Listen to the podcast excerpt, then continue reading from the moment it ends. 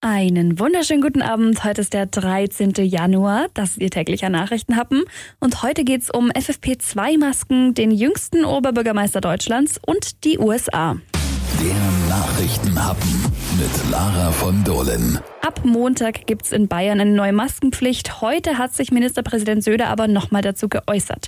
Zwar gilt sie ab nächster Woche, die FFP2-Maskenpflicht. Verstöße werden aber erst ab dem 25. Januar geahndet. Außerdem gilt die Pflicht zum Tragen einer FFP2-Maske beim Einkaufen und im ÖPNV erst ab 15 Jahren. Generell sagte Söder, dass die FFP2-Masken deutlich wirksamer sind als löchrige Schals und 8 Monate alte Community-Masken. Auch deswegen, weil sie nicht nur andere, sondern auch einen selbst schützen. Wir haben es ja gestern schon gesagt, so eine Maske kostet im Stück ungefähr 2 €. Das wird auf den Monat gesehen für manche ganz schön teuer. Im Zweifelsfall zahlt man sie selber.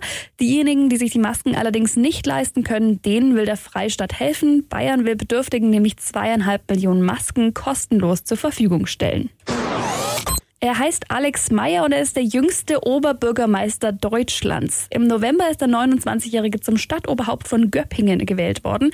Morgen tritt er seinen neuen Job dort an. Wir haben vorher mit ihm gesprochen. Herr Meyer, wie fühlt sich das an, der jüngste Oberbürgermeister Deutschlands zu sein? Es hört sich gut an, es fühlt sich allgemein sehr gut an, dass ich OB sein darf in Göppingen. Das ist halt auch meine Heimatstadt und es gibt, glaube ich, nichts Schöneres in der Politik, als so ein Amt zu bekommen. Sind Sie auch schon so ein bisschen aufgeregt? Ja, klar. Das ist natürlich, ich meine, das ist im Endeffekt wie bei jedem anderen Menschen auch, wenn der einen neuen Job anfängt.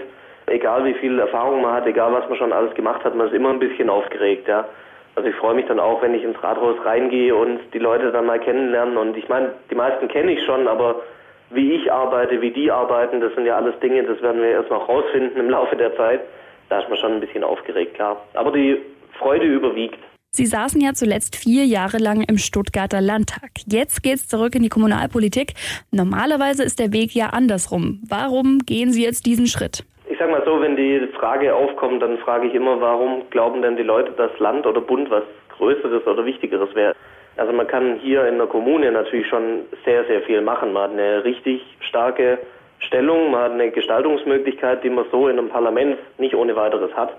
Also mir hat mein Kollege das so gesagt, in einem Parlament, da ist man halt ein kleiner Fisch im großen Teich und in der Stadt, da ist man jetzt in dem Fall ein großer Fisch im kleinen Teich. Das finde ich gar nicht so schlecht. Dann viel Erfolg ab morgen im neuen Amt.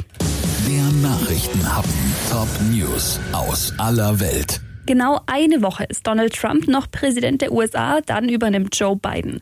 Und so wie es geplant war, wird es jetzt wahrscheinlich auch stattfinden. Vizepräsident Mike Pence lehnt es nämlich ab, Trump vorzeitig aus dem Amt zu entlassen.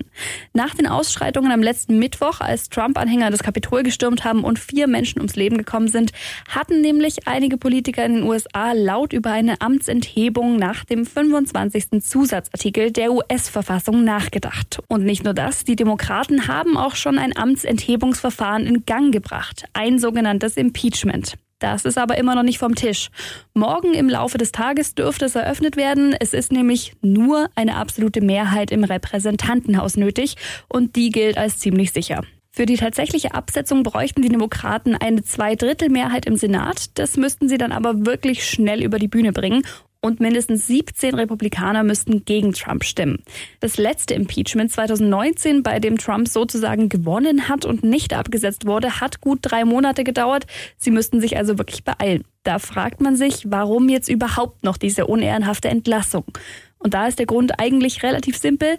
So könnte nämlich eine erneute Kandidatur von Trump 2024 verhindert werden. So oder so, nächste Woche zieht Joe Biden ins Weiße Haus und dann weht wohl ein anderer Wind in den USA. Ich sage, hoffentlich. Und wünsche Ihnen bis dahin einen schönen Feierabend. Wir hören uns morgen wieder. Bis dann.